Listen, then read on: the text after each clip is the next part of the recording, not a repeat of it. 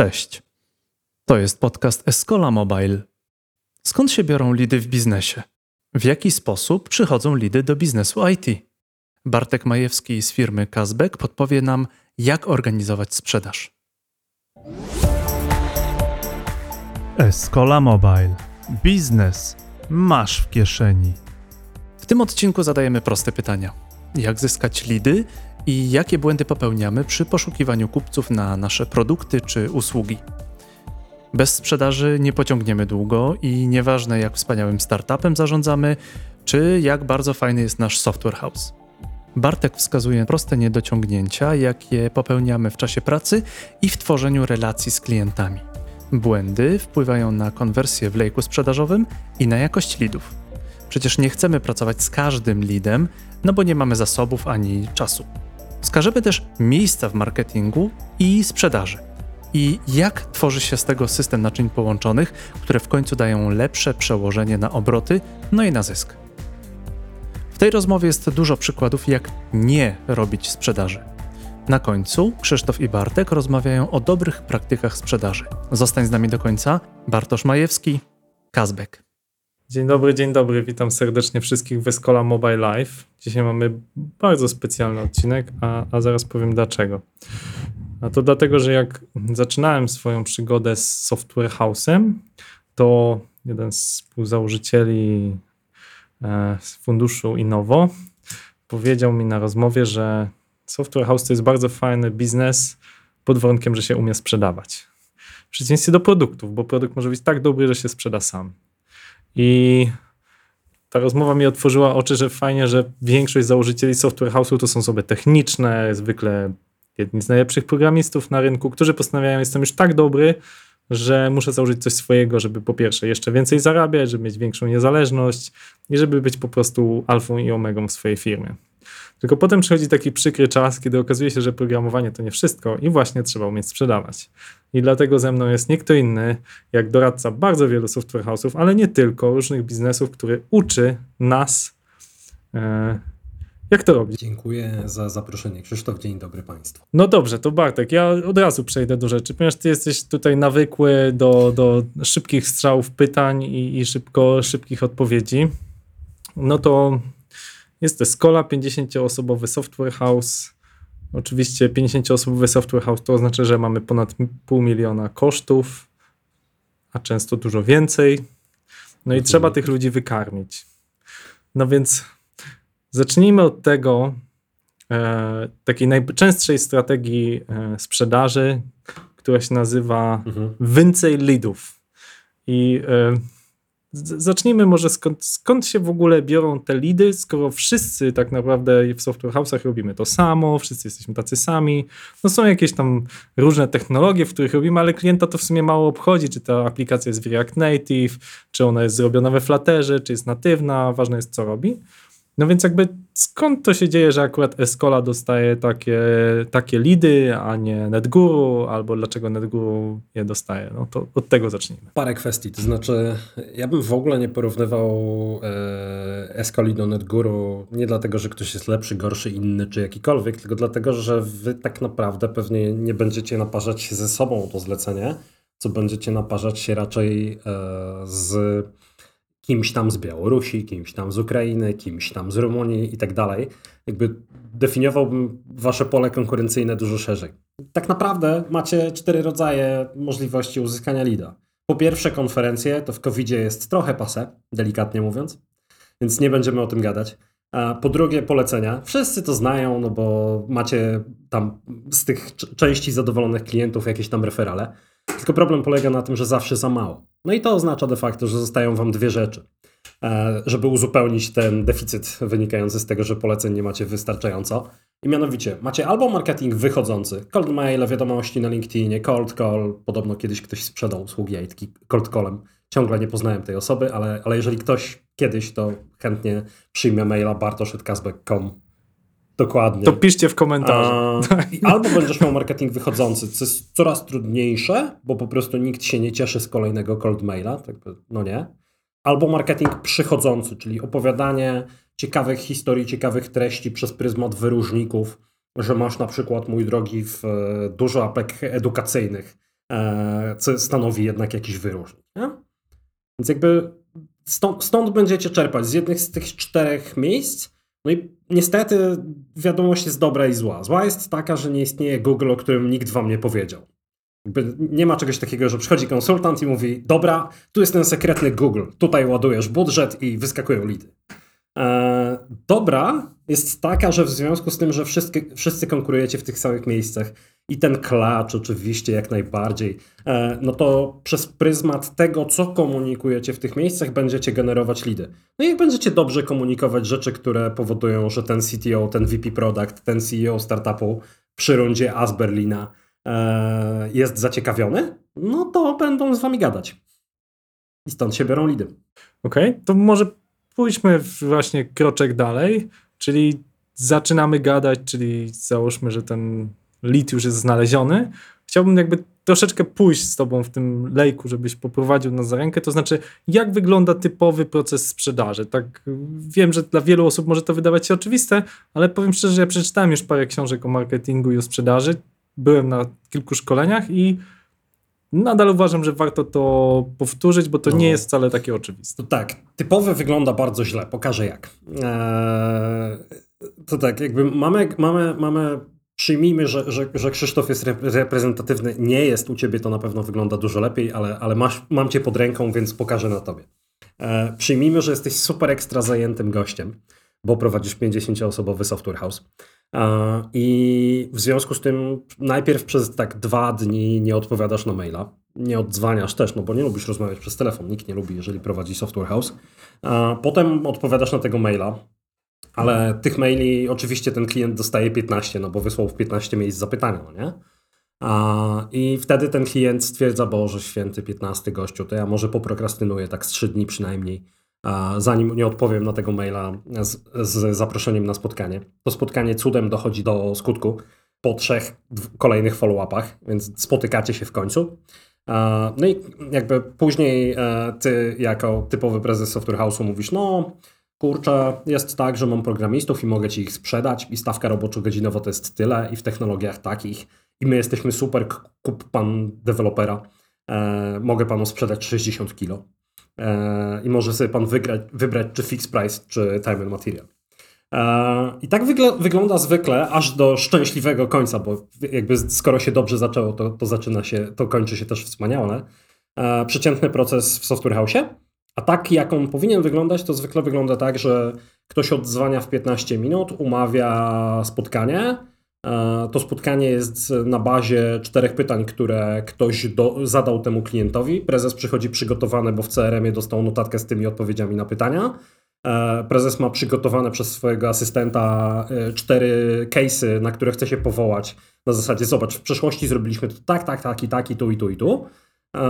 No i następuje wycena, która oczywiście zajmuje nie więcej niż trzydzieści sześć godzin ze względu na to, że C T O miał czas. W związku z czym nie ma problemu, żeby dowiózł tą wycenę szybko i jeszcze skonsultował się ze swoim seniorem, który też miał czas i, i wszystko było spoko i był na to przygotowany. Wlatuje ta wycena po trzydziestu sześciu godzinach. Um, oni są pod wrażeniem, że w ogóle prezes się pofatygował i ta wycena jest taka profesjonalna i tak szybko i stwierdzają: dobra, to jeszcze tylko muszę pogadać z moim co-founderem, podeślij mi proszę tylko draft umowy i, i lecimy w time and material, tak jak pro, po, po, po, proponowaliśmy. Podpisujecie zamówienie i wszystko trwa trzydzieści dni i wszystko jest super. Więc tak, tak wygląda jakby delta pomiędzy tym, co jest, a co powinno być. Powiedziałeś o lejku, no to teraz zadam ci kolejne ulubione pytanie, które zawsze pada wśród software house'ów, czyli: dobrze, chcemy mieć wyższą konwersję na naszym lejku. No to mhm. jak to zrobić? Przede wszystkim nie należy rozpatrywać konwersji w oderwaniu od wszystkiego innego. Znaczy, konwersja jest skutkiem, a nie zjawiskiem samym sobie. Czy będziesz miał wyższą konwersję, jeżeli będziesz szybciej odpowiadał na maile przez cały proces sprzedaży?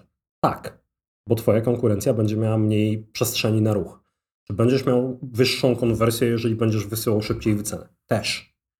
Czy mm, będziesz miał a, lepszą konwersję, jeżeli a udział leadów z polecenia czy leadów z kampanii przychodzących będzie wyższy? Tak, bo one mają a, tendencję do konwertowania z wyższą skutecznością. Czy będziesz miał wyższą konwersję, jeżeli będziesz lepiej się wyróżniał i prezentował rezultaty swojej pracy w portfolio. Ktoś tam zarobił dzięki naszej aplikacji milion złotych. Ktoś tam miał w App Store średnią cztery przecinek dziewięć z ocen za ostatnie trzysta sześćdziesiąt pięć dni po tym, jak przejęliśmy rozwój aplikacji versus ostatnie dwanaście miesięcy. I tak dalej, i tak dalej. Więc jakby to jest podstawowy błąd nie tylko w software house'ach, tylko pracujemy z bardzo wieloma różnymi biznesami, że wszyscy właśnie zadają pytania w oderwaniu od wszystkiego innego, a to jest system naczyń połączonych. Wszystko się liczy, nagle się okazuje. No? Okej, okay, powiedziałeś, że zwiększać trzeba na każdym kolejnym kroku, tak? Czyli właśnie nie patrzeć na to w oderwaniu, bo to, to właśnie zazwyczaj się do tego sprowadza, że każdy mówi ten w dziale sprzedaży więcej leadów, tak? Tylko może się okazać, że tych leadów jest wystarczająco dużo, tylko że lejek jest źle skonstruowany. I chciałem cię zapytać, czy, ponieważ pracujesz z różnymi klientami, ekspozycja jest i na polskich zamawiających klientów, i na zagranicznych. Czy widzisz jakieś różnice zasadnicze? Bo, bo ja mam poczucie, że ten klient taki zagraniczny jest tak bardzo fetyszyzowany, że po prostu najlepsze software house'y to mają samych zagranicznych klientów i, i, i w ogóle, że ten zagraniczny klient to jest takie nasze marzenie, co domyślam się historycznie wynika z tego, że jest duża różnica, była kiedyś ogromna, teraz jest trochę między stawkami w Polsce i za granicą, zarówno deweloperów, jak i tym, co płaci klient. W moim przekonaniu to się mocno zbliża, to znaczy zarówno polscy klienci płacą więcej, jak i polscy deweloperzy kosztują więcej, więc ta różnica się zaciera. Niemniej pewne różnice na pewno są i pytanie, czy coś zauważasz, czy są może jakieś rynki, które są specyficzne według ciebie? Nie, no jasne, ka- każdy rynek ma swoją specyfikę. To, to nie jest tak, że Szwajcar kupuje dokładnie tak samo jak Belg, a Belg jak Norweg. Yy, więc t- tutaj patrzyłbym mocno przez pryzmat pojedynczego rynku. Jednocześnie spróbuję to wszystko podnieść na pewien poziom ogólności, żeby móc pogeneralizować w taki sposób, żeby to było użyteczne. A podstawowe różnice między Polską a zagranicą w mojej opinii są przynajmniej trzy. Pierwszą już powiedziałeś, stawki, ale też percepcja tych stawek. To znaczy te, matematycznie rzecz biorąc czterysta pięćdziesiąt jeden tysięcy złotych to jest sto tysięcy euro, ale w głowie gościa, który to wydaje w Polsce, czterysta pięćdziesiąt jeden tysięcy złotych to nie jest sto tysięcy w głowie tego gościa w Szwajcarii, który to wydaje, albo w Belgii. To są jednak trochę inne kwoty, nawet jeżeli matematycznie dokładnie te same. Stąd nie chodzi o to, że ten gościu z Polski ma węża w kieszeni, jest cebulakiem i nie chce tego wydać, bo jest Januszem biznesu, tylko chodzi o to, że ten gościu wydaje to bardzo często ze swojej kieszeni. Chodzi o to, że ten gościu decyduje, dobra, to czy ja za to kupię sobie drugi dom, a może nowe B M W, a może wydam w software house'ie. I to jest trochę trudniejsza refleksja niż czy kupię sobie za to siedemnasty dom. W związku z czym jakby to jest pierwsza rzecz i to nie chodzi tylko i wyłącznie o stawkę roboczo-godzinową, ale także o znaczenie w życiu tego gościa, który prowadzi firmę od trzydziestu pięciu lat, albo jego syna, który ma startup e, za hajs z dywidendy tego taty e, w Belgii versus to samo, ale w Polsce, gdzie kapitalizm obowiązuje jako tako przez trzydzieści lat ostatnich. No? To jest pierwsza rzecz. Druga. A, kapitał społeczny. Jest tak, że lwia część ludzi w Polsce nie podpisuje się pod zdaniami takimi jak ufam innym ludziom, wierzę, że inni grają czysto, albo wierzę w to, że inni nie chcą mnie skrzywdzić. Ludzie się nie podpisują pod takimi zdaniami statystycznie rzecz biorąc tak samo często jak na przykład Duńczycy.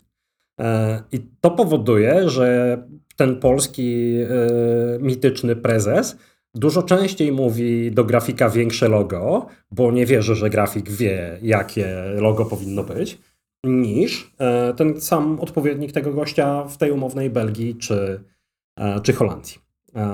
To jest jakby druga rzecz, w związku z czym nie, nie chodzi tylko i wyłącznie o forsę, ale także o styl pracy, ale także o prawdopodobieństwo tego, że ktoś ci faktury nie zapłaci, albo nie zapłaci jej w terminie, albo czy ktoś ci nakrzyczy na dewelopera. Jakby to są jakby rzeczy związane z kulturą pracy i to nie znaczy, że Polska jest do dupy, a cały świat jest super. To znaczy, że są zasadnicze różnice między Polską, Włochami a Holandią. I trzecia rzecz to jest to, że my powinniśmy znać swoje nie tyle miejsce w szeregu, to nie jest dobre słowo, ale Polska nie jest y, miejscem, gdzie dzieją się wszystkie najfajniejsze rzeczy na świecie we wszystkich sprawach. Tu się dzieje sporo fajnych rzeczy. Polskie kobiety są wspaniałe, mm, alkohol jest rewelacyjny i mamy swoje bardzo konkretne plusy, ale nie jest tak, że my jesteśmy pępkiem świata. Nie ma pępków świata w ogóle. Fajne rzeczy są w Holandii, fajne rzeczy są na Ukrainie, super rzeczy są w Chinach, rewelacyjne rzeczy są w Nowym Jorku. I stąd... Mam nadzieję, że słuchacze zwrócili uwagę, że Bartek Holandię wymienił na pierwszym miejscu, ale to pozostawiam już słuchaczom. Nigdy nie byłem, za tym kryje. Więc to przypadek. Przypadek, nigdy nie byłem. A, więc jest, jakby to, jest, to jest trzecia rzecz. Tomek Karwatka z, z Divante, już nie prezes w Radzie Nadzorczej, mój były szef, powiedział kiedyś bardzo fajne zdanie, że fundamentem strategii Divante jest to, że chcemy być e, jakby top trzy e-commerce firmą e, na świecie. I w związku z tym my musimy robić projekty globalne, bo gdzieś tam na pewno są inne fajne projekty. I stąd, czy polski klient jest super? Tak, jest super. czterysta pięćdziesiąt jeden tysięcy dobrze przytulić. Czy zagraniczny klient po sto tysięcy euro jest super? Tak, też jest rewelacyjny. Jakby dolar jest tak samo zielony, nieważne z którego kierunku. Dobrze, no to porozmawiajmy teraz, powiedziałeś tak, na czym polega lejek, jak wygląda sprzedaż polska zagraniczna, jak zwiększać tą konwersję, no to t- teraz wiele firm, i ja pamiętam sam ten moment u siebie, przychodzi moment, że trzeba by to wreszcie zrobić, tak? Ja powiedziałem u siebie, bo ja mam taki styl pracy, że często zaczynam od siebie, czyli no jestem wprawdzie doktorem zarządzania i miałem marketing na studiach, ale błagam cię, jakby nie chcę tu urazić mojej alma mater, nie nauczyłem się tam naprawdę nic w kwestii tego, jak robić marketing, a już na pewno marketing w Software House. I przychodzi moment, kiedy otwieram książki, studiuję e, różne lektury, słucham podcastów, oglądam wideo, fajne wystąpienia na InfoShare. Bartka zresztą jest ciągle w sieci, możecie znaleźć, bardzo polecam. No i przychodzi taki moment, że trzeba zatrudnić tego sprzedawcę, no bo sam sprzedajesz, ale robisz też masę innych rzeczy. No i, i ja bardzo dobrze pamiętam ten moment, bo moim marzeniem było takie, że zatrudnię takiego gościa, po prostu takiego mega, po prostu, który od tego, że tak, przeszukuje LinkedIna, potem konwertuje na maile, wysyła cold maile, jednocześnie jakby prospektuje, jest techniczny, więc jakby robi pierwszą rozmowę kwalifikującą z klientem, do tego ma ogromne doświadczenie w I T, więc jakby wie, odróżnia klienta, nie od klienta. W ogóle już strategię to on nawet nie musiał się nad tym zastanawiać. Pierwszego dnia przyniósł mi trzydziestotronicową strategię, ja nawet nie muszę jej czytać, bo ufam mu lub jej i po prostu no, w oparciu o tą osobę zrekrutowaną, która oczywiście nie kosztuje mnie trzydzieści pięć tysięcy, tylko trzy i pół najlepiej na okres próbny plus prowizja, to w oparciu o tą osobę buduję cały dział. Nie? Jakby to, to było moje takie marzenie, które potem zderzyło się z rzeczywistością, więc porozmawiajmy o rzeczywistości. Bartku. Jak zatrudnić pierwszego sprzedawcę w I T? Przede wszystkim we właściwym momencie. To jest fundamentalna kwestia. Jakby hmm. tak A umiesz jak powiedzieć, Krzysiek... czy, to jest, czy to jest dziesięć, piętnaście czy pięćdziesiąt osób? Nie ta metryka, wiesz? Nie chodzi o ilość osób. To też jest ważne i prawdopodobnie to, było, to powinno być powyżej piętnastu osób, ale też nie zawsze, bo może być tak, że na przykład obok Software House'u na pół etatu robisz jakiegoś sasa, nie? I wtedy być może nawet wcześniej. Eee, więc to, to powiem, zdradzę się, jestem konsultantem, więc to zależy, ale staram się da, wam dać jakiś w miarę użyteczny framework i on wygląda tak. Jeśli masz leadów na to, żeby wypełnić pół etatu handlowca, to to jest moment, w którym możesz zacząć o tym myśleć. To znaczy nie róbcie takich błędów na zasadzie nie mam leadów, ale zatrudnię handlowca i teraz to będzie jego problem. To te, tak nie róbcie. I jeżeli macie pół etatu handlowca wartości leadów i to przepracowanie tyle zajmie, to super, to teraz jeszcze potrzebujecie drugiego komponentu, to znaczy, a skąd się weźmie drugie pół? To znaczy, teza wygląda na przykład tak, że dobra, jak teraz zatrudnimy handlowca i on się sprawdzi przez dwa miesiące, robiąc tak na pięćdziesiąt procent i będziemy w to wierzyć, bo będziemy to monitorować, podkreślam, w C R M-ie, no to wtedy będziemy wiedzieć, że jak dosypiemy dodatkowe dziesięć koła w marketing, to mamy to policzone, że to się sprawdzi. No i zwykle z tej definicji, z tego momentu wynika to, że powinien być już jakiś marketingowiec. Więc zacznijcie biznesowe zatrudnienia od marketingowca, nie od handlowca, bo to spowoduje, że ten handlowiec będzie jak dobrze zatankowany samochód, a nie będzie... Będziesz kopał w oponę i wkurzał się na to, że twój nowy drogi samochód ma pusty bak i nie jedzie, a przecież miał jechać. No przecież tyle kosztował, no to powinien jeździć na powietrze, prawda? Dokładnie, pusty mi sprzedali. Utrudnię to pytanie, tak? Czyli okej, okay, chcę zatrudnić tego pierwszego sprzedawcę, no ale jestem prezesem software house'u. Najczęściej jestem po prostu bardzo dobrym programistą. I jak to dobrze powiedział Jakub Domeracki w poprzednim podcaście, powiedział, że większość właścicieli software house'ów jest bardzo dobrych w liczbach, tylko niekoniecznie w ich interpretacji. To znaczy my umiemy świetnie liczyć, Excel, no problem, jakby znam takie formuły, jakich nie zna dziewięćdziesiąt dziewięć procent społeczeństwa. Tylko jakby nie zawsze umiem wstawić tam dobre rzeczy, nie? I ja to jakby znam też ze swojego doświadczenia. Tak, jestem dobry w liczbach, tak? Nawet jestem dość dobry w matematyce i w szachach, ale, ale czy to oznacza, że jestem dobry w sprzedaży? No niekoniecznie, tak? Niekoniecznie zbuduję lejek. I, i zmierzam do tego w takim razie, jak mam zatrudnić tego sprzedawcy, jakie kompetencje patrzeć. Uwaga, jak będziesz mówił zatrudnić Casbeg, żeby ci go zrekrutował, to będzie bzyczał tam nasze studio i robią i.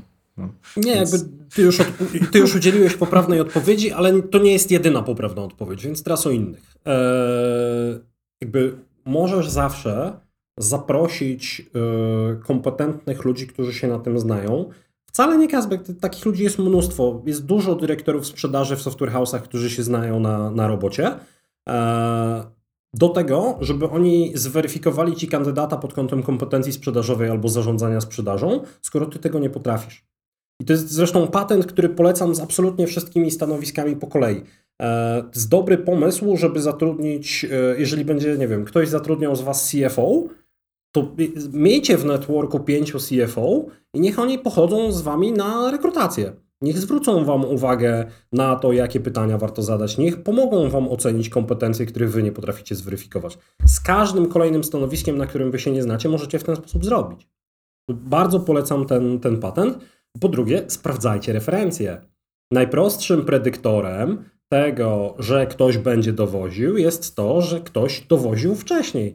Jeżeli macie e, handlowca, który ma dwanaście lat doświadczenia w czterech miejscach, z których trzy ostatnie to były spółki technologiczne, które funkcjonują w podobnych price pointach, to prawdopodobnie gość będzie dowoził. Prawdopodobnie tak będzie, nie? Jakby szkopuł w rekrutacjach na tego typu stanowiska polega na tym, że większość spółek technologicznych, przepraszam, że to powiem, ale to prawda, nie jest wystarczająco atrakcyjna dla ludzi, którzy mają dwanaście lat doświadczenia i zawsze dowozili. No bo wtedy ta relacja wygląda trochę odwrotnie. Nie, co ty możesz, drogi handlowcu, dla mnie zrobić, tylko dlaczego, mój drogi, miałbym pracować akurat u ciebie? To jest y, trochę jednorożec dla nas, tak? Jakby handlowiec, który nam zbuduje taki dział. Jakby. Dlaczego chcemy mieć sprzedawców i dlaczego chcemy ich ściągać z rynku? Zwykle, pracując z zarządzającymi spółkami technologicznymi, ale nie tylko, jest taki moment, w którym y, prezes y, takiej spółki łapie się na tym, że zasuwa dwanaście, czternaście, szesnaście godzin dziennie i gania ze spotkania na spotkanie i zwyczajnie nie jest w stanie realizować swoich zadań sprzedażowych wystarczająco efektywnie i skutecznie i zwykle ta osoba tego nie lubi. I wtedy stwierdza, dobra, wykańczam się i nie robię tego dobrze, więc chciałbym to zrobić kimś innym, kogo mogę zatrudnić, żeby zdjąć to brzemię z siebie. No, zwykle tak jest. Pójdźmy krok dalej, czyli mamy tego pierwszego mitycznego sprzedawcę. Załóżmy, że we współpracy często z kimś z founderów albo z kimś naprawdę zaangażowanym tworzą nam się pewne podwaliny takiego działu. Ja sam przez to przechodziłem, bo nasz dział, w cudzysłowie, miał jedną osobę na początku, teraz ma trzy plus mnie i, i uważam, że jest to już jakiś zręb działu, mam na myśli dział sprzedaży i marketingu, czyli wiemy, że przykładowo Jędrzej pomaga z podcastami i z socjalami, wiemy, że Daniel pisze teksty i wiemy, że Ilona robi oferty. Plus ja i asystentka jakby staramy się tam te formalne rzeczy uregulować. Nie, jakby mniej więcej już wiemy, kto za co odpowiada. To jest, to jest dla mnie ważne. Natomiast pewnie są jakieś takie typowe kroki, które następują po sobie, które jesteś w stanie ubrać w jakiś właśnie framework, mhm. schemat, co zazwyczaj następuje. Czyli mam tego pierwszego sprzedawcę, który mówisz, jak ma te pół etatu, jeszcze wcześniej powinien się powiedzieć ktoś od marketingu, czyli jakie kroki powinniśmy pokonać, jakie, no, żeby po prostu zbudować dział, coś, coś nazwać działem sprzedaży. Mhm. W tym punkcie już powinieneś mieć jakiś pomysł i jakiś forecast, który ci się nie sprawdzi, ale jakiś powinieneś mieć. na to, co robimy dalej w horyzoncie dwunastu miesięcy. To znaczy, ile my chcemy mieć ludzi na pokładzie za dwanaście miesięcy, ile chcemy mieć przychodu za dwanaście miesięcy, ile chcemy mieć gotówki na koncie, ile chcemy mieć zysku. I wokół tego tempa wzrostu, które sobie projektujesz, zaczynamy kombinować, no dobra, to ile to jest transakcji, które wchodzą kiedy? No dobra, no to jak okazuje się, że na przykład musimy dowozić dwie transakcje po czterysta tysięcy złotych miesięcznie, plus minus dwadzieścia pięć procent w górę, w dół, bo, bo jest wolatylność na rynku i czasami wchodzi, a czasami nie wchodzi, a czasami się przedłuża, no to jaką mamy średnią długość cyklu sprzedaży? No dobra, dziewięćdziesiąt dni plus minus trzy miesiące, bo zwykle tak to jest w Software House. dziewięćdziesiąt dni minus trzy miesiące, czyli... Plus minus trzy miesiące. Bywa, tak, czasami, bywa. czasami dzwoni telefon na wczoraj, a czasami bawimy się tak. przez osiemnaście miesięcy. No taka branża, no co hmm. zrobisz? No i ten forecast ci się oczywiście nie sprawdza, ale masz jakieś zręby. No dobra, to w takim razie dwie transakcje miesięcznie, dwadzieścia cztery rocznie. Czy ja jestem w stanie to zrobić sobą i jednym handlowcem? Tak. Jesteś w stanie to zrobić, jeżeli jakby będziesz miał wystarczająco dużo lidów. A ile to jest wystarczająco dużo lidów? No za, założenie konwersji to jest na przykład powiedzmy, że dwadzieścia procent, bo bardzo wierzysz w siebie i w swojego handlowca. No dobra, no to dwadzieścia cztery razy pięć. To jest sto dwadzieścia już, nie? To już jest...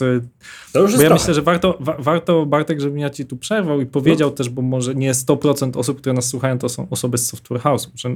Ten biznes jest o tyle specyficzny, że tam nie potrzebujesz tak bardzo tych dużo lidów, bo większość osób kojarzy sprzedaż z czymś, co, nie wiem, jeśli ja sprzedaję hulajnogi, tak, do, do poruszenia się w mieście, no to ja sprzedaję ich kilkadziesiąt najpierw w miesiącu, potem kilkaset, tak, żeby ten biznes miał sens, bo tam jest marża niska, to musi być hurtem, jest yy, po prostu taka specyfika i jest ta sprzedaż bardzo powtarzalna.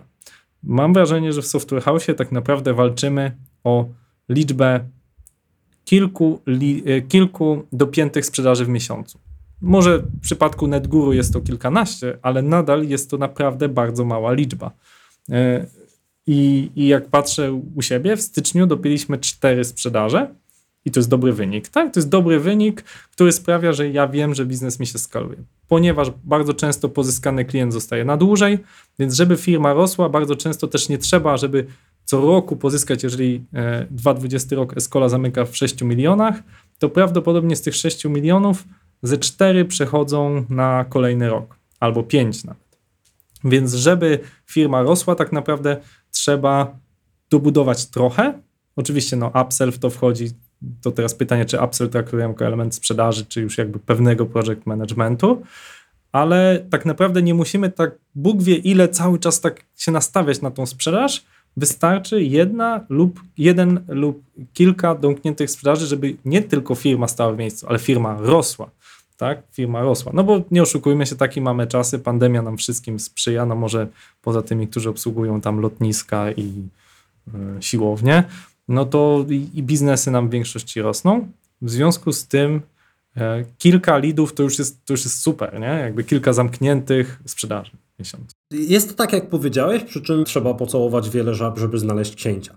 I, i dokładnie, dokładnie tak samo jest z lidami. To znaczy, rzeczywiście jest tak, że naparzasz się o to, żeby mieć na przykład taki styczeń jak ty. Cztery transakcje, jeżeli one były odpowiednich rozmiarów, są naprawdę super.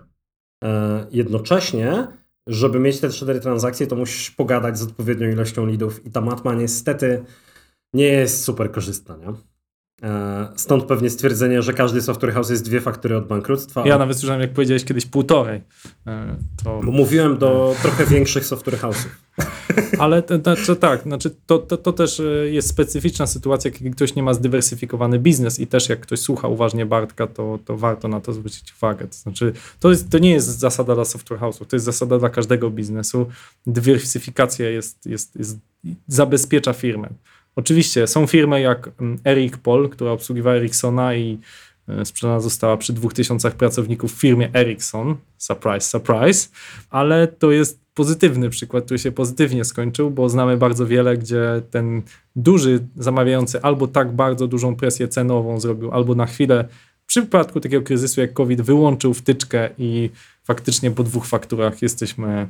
No, mamy problem. Otóż to. I dlatego ten forecast też, o którym mówiłem, się nie sprawdza, tak? To znaczy, jeżeli jesteśmy dwie faktury od bankructwa, no to jesteśmy dwie faktury od niesprawdzonego forecastu, nie wiemy tylko w którą stronę, bo, bo może nam wejść dwóch klientów z czapy I skąd my na Boga weźmiemy tych wszystkich deweloperów, co ich nagle potrzebujemy, nie? No tak, bo biznes też, w większości biznesów usługowych, myślę, Bartek, że nawet u ciebie to jest, patrząc po tym, jak często piszesz, mam, idzie nam dobrze, rekrutujemy, rekrutujemy, drogi Facebooku, że to jest ciągła walka w biznesie usługowym między potrzebuję więcej zamówień, a potrzebuję więcej ludzi. I słowo, słowo rekrutujemy to jest słowo, którego bardzo często używam na statusach mojego managementu, czyli jak pojawiają się hmm, narzekania, że za dużo przyniosłem lidów, to ja odpowiadam zawsze w ten sam sposób, rekrutujemy. Dokładnie tak. Teraz trochę o takich najczęstszych błędach. Ja, ja wiem, że zaraz powiesz formułkę, że masz N D A takie, że nawet nie możesz powiedzieć, jakie to N D A. To prawda. Ale możesz powiedzieć ogólnie. Tak. To znaczy najczęstsze błędy w branży, które widziałeś, które Jasne. Może nawet skończyły się dramatami ludzkimi. Nie widziałem takich, które, które skończyły się jakimiś strasznymi dramatami. Jakby to są rzeczy, o których się oczywiście słyszy przy wódce, ale ja nie byłem wtedy w pokoju, tak to nazwę. To nie tylko jako konsultant, tylko też miałem dużo szczęścia po prostu w, w, zanim, zanim byłem w tym biznesie. Więc tak, najczęściej spotykany błąd polega na tym, że udajecie, że jesteście startupami. Nie jesteście startupami, sprzedajecie dewelopera na kilogramy. Yy, I z tym się trzeba pogodzić. I wasze biuro powinno to odzwierciedlać. Yy, I naprawdę nie trzeba mieć w tym biznesie super ekstra biura, szczególnie w pandemii.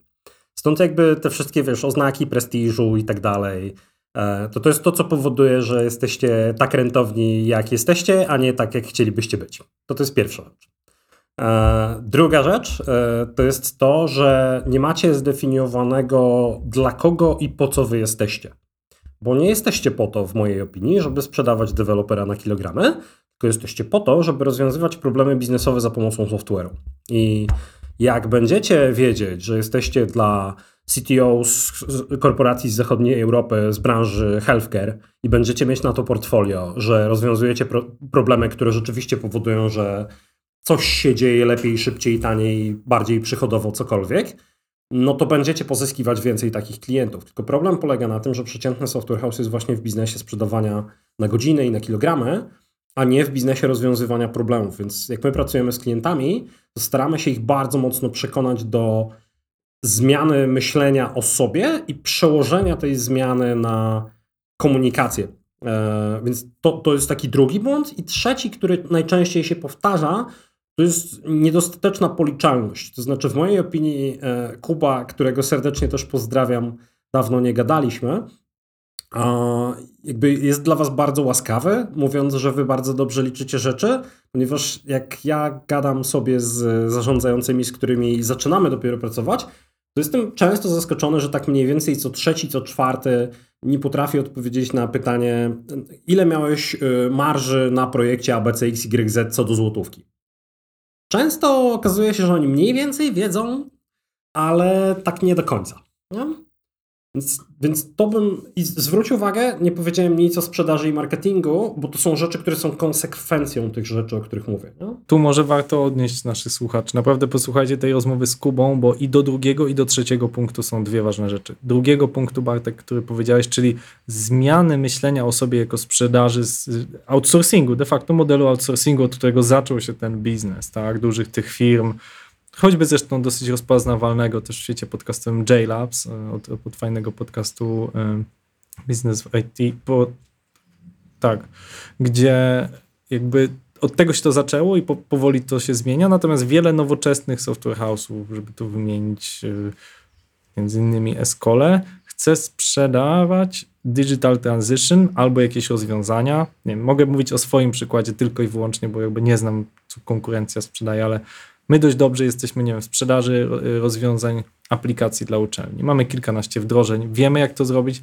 stąd nasza marża jest większa, a ryzyko dla klienta jest minimalne, ponieważ zrobiliśmy to kilkanaście razy na różne systemy, więc szansa, że to się wyłoży, jest mała i dla mnie, i dla klienta. Nie? Jeżeli mam rozwiązanie i, i mam dwie aplikacje bankowe, oczywiście one są specyficzne, to ja daję pewną gwarancję klientowi, że w aplikacjach finansowych, jeżeli chodzi o bezpieczeństwo, mamy pewne pojęcie. Tak? I, i są pewne takie rzeczy, które trochę uwiarygadniają w danej branży i sprawiają, że masz po prostu większą marżę i nawet chociaż każdy, wszyscy chcą, każdy chce pracować w time and material, to ja uważam, że największe marże są w projektach fixed price. Kiedy mówisz, ok, my ci dowiedziemy daną, nie wiem, wzrost twojej sprzedaży, zbudowanie ci jakiegoś systemu, który da ci X, Y, Z za taką kwotę i ja wiem, że i klient będzie się cieszył, bo będzie myślał, że bardzo mało zapłacił, a ja będę się cieszył, bo ja mam już wiele gotowych na to rzeczy. Nie, nie szukając jeszcze daleko właśnie eskolowo, tak? To system e-learningowy, tak? Mamy duże doświadczenie w budowaniu tego. Jeżeli ktoś do mnie przyjdzie i powie, że potrzebuje zbudować system e-learningowy, ja mam headless L M S a swojego, muszę go oczywiście doładować do niego parę rzeczy, które sobie klient customowo zażyczy na swoje życzenie, nie ma problemu i tak to będzie super tanie i dla klienta, a ja na tym zarobię. I to uważam jest droga dla każdego, żeby no, miał fajne marże. sto procent zgody. Dodam tylko jedną rzecz, o której zawsze powinniście pamiętać, gdy słuchacie dobrej rady Krzyśka, bo ja się z nim zgadzam. Dobrze skalkulujcie ryzyka i prawdopodobnie nie jesteście w stanie dobrze skalkulować ryzyk, jeżeli nie robiliście przynajmniej pięciu tego typu projektów wcześniej. To bardzo Dokładnie. Ważna kwestia. No dobrze, powiedzieliśmy o złych przykładach, to chciałbym, żebyś też powiedział o dobrych przykładach, to znaczy co szczególnie cię ujęło, jakby jakieś może są strategie lub taktyki, które szczególnie twoim zdaniem się sprawdzają, no czyli zdrać trochę sekretny sos yy, może tego, co, co warto robić, tylko błagam, nie mów marketing na TikToku. Nie, jakby ja jestem za stary, żeby to powiedzieć, jakby na razie konsumuję TikToka i próbuję go zrozumieć, ale jeszcze nie potrafię go przełożyć na generowanie leadów w branży I T. Ja, ja ci mogę to wyjaśnić. To jest jak Instagram, tylko że się rusza. Okej, okay, pomogło.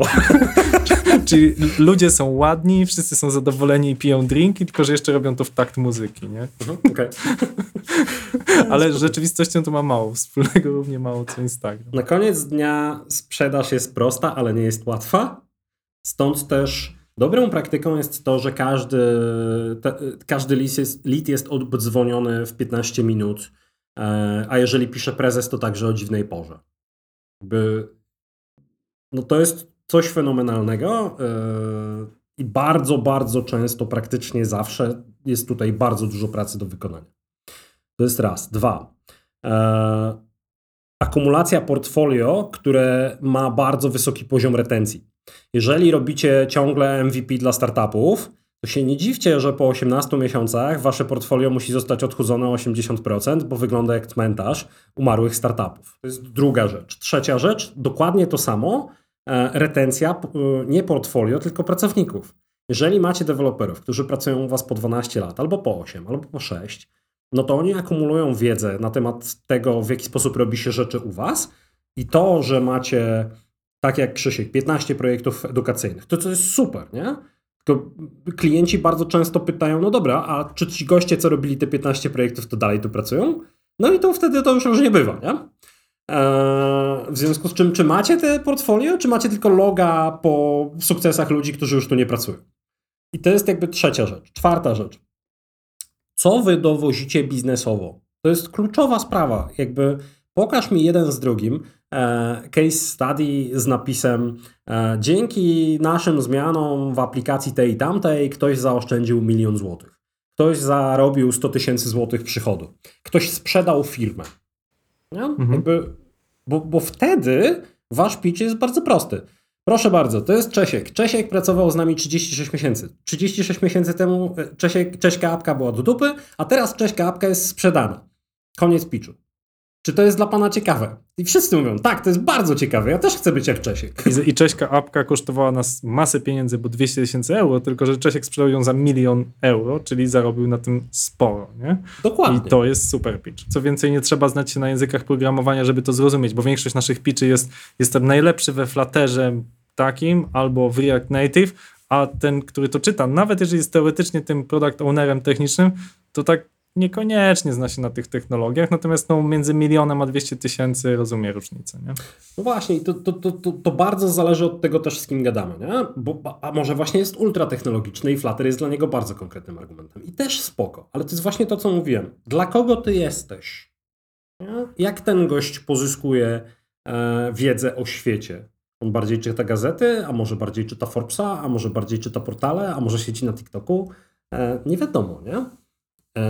Bardzo często jakby zaczynamy od, od zadawania sobie po prostu fundamentalnych pytań. Po co ty jesteś? Dla kogo ty jesteś? Komu to robi różnicę w życiu? A jaką? Dużą, małą, średnią? Słuchajcie, to jest moim zdaniem bardzo dobre, nieco retoryczne, ale bardzo dobre podsumowanie. To znaczy, jeżeli chcecie robić skuteczną sprzedaż, to zastanówcie się, po co jesteś, dla kogo jesteś. To jest jakby tak oczywiste, ale wiecie, ja zrobiłem doktorat z zarządzania strategicznego i naprawdę uważam, że stworzenie strategii dla mojej własnej firmy Escoli jest dla mnie jednym z największych challenge'ów i strategii sprzedaży tak samo, bo nie jest wcale łatwo sobie odpowiedzieć, dlaczego moja firma istnieje i po co. Nie? Jakby ja, ja na przykład wiem, dlaczego istnieje Bartka firma, tak? Jakby czym się zajmuje, jest dużo łatwiej mi na to odpowiedzieć niż do własnej firmy i I, I tu zrobię też, dlatego też reklamę, że czasem fajnie jest mieć spojrzenie z zewnątrz i, i, i skorzystać z Casbega, co w ogóle ja dopiero po dwóch i pół roku zrozumiałem, że to jest właśnie od, od, od góry Casbeg, e, tak. Bo początkowo myślałem, że to naprawdę jest coś z piwem albo taki fajny zbitek nazw, e, więc no, jakby ważne, żeby nazwy nie przekręcali, prawda, Bartku? No, znaczy interpretacje są różne. Jest Carlsberg, czyli tak jak powiedziałeś, od piwa. Jest cashback, czyli dawaj kasę z powrotem. I, i ostatnio, to, to, po, po, po roku od startu firmy dopiero się przekonaliśmy, że na przykład po walijsku Casbeg oznacza barbecue. To bardzo dobrze o. odzwierciedla kulturę naszej firmy. Bo wiesz, gdybyś ty jeszcze, Bartku, miał górę, tak, górę jakoś w logo, nie? No to jakby to by w logo, to by było większa szansa, że ktoś się domyśli, nie? Mieliśmy to kiedyś tak na stronie głównej, ale kiepsko konwertowała, musieliśmy to zmienić. Moim gościem był niesamowity Bartek Majewski, który naprawdę dużo mnie nauczył. Jest go dużo w sieci. W ogóle masz też kanał na YouTubie. Tak, więc to nas tak słucha na YouTubie, a jest, jest parę osób tam, są dobre wykłady o, o, o Jacku Welshu, na przykład genialny wykład o, o tym, jak się robi dobry konsulting dający wartość. Naprawdę poglądajcie Bartka, posłuchajcie Bartka. Dzięki, dzięki serdeczne za udział w Escola Mobile. Bardzo dziękuję, Krzysztof, i bardzo dziękuję Państwu za wysłuchanie nas. Jeżeli macie jakieś pytania, ale chcecie je zadać priv, to też jest całkowicie okej, żebyście do mnie napisali. Dużo powodzenia. Dzięki, Krzysztof, i dzięki Państwu. Escola Mobile. Biznes masz w kieszeni. Dziękujemy za Twój czas i za to, że spędziłeś go z nami. Podaj ten podcast dalej. Udostępnij go na Facebooku, LinkedInie, Twitterze. Opowiedz o nim swoim znajomym. Jesteśmy przekonani, że ta wartość, ta jakość i wiedza, którą dzieli się Bartek w tym podcaście, na pewno przyda się w każdej firmie. Choćby dlatego, żeby przemyśleć, czy robimy rzeczy odpowiednio dobrze i jak możemy to zrobić lepiej. Dziękujemy, że spędzasz z nami już sześćdziesiąty odcinek. To był sześćdziesiąty odcinek podcastu Escola Mobile. Gościliśmy Bartka Majewskiego z firmy Casbeg. Do usłyszenia.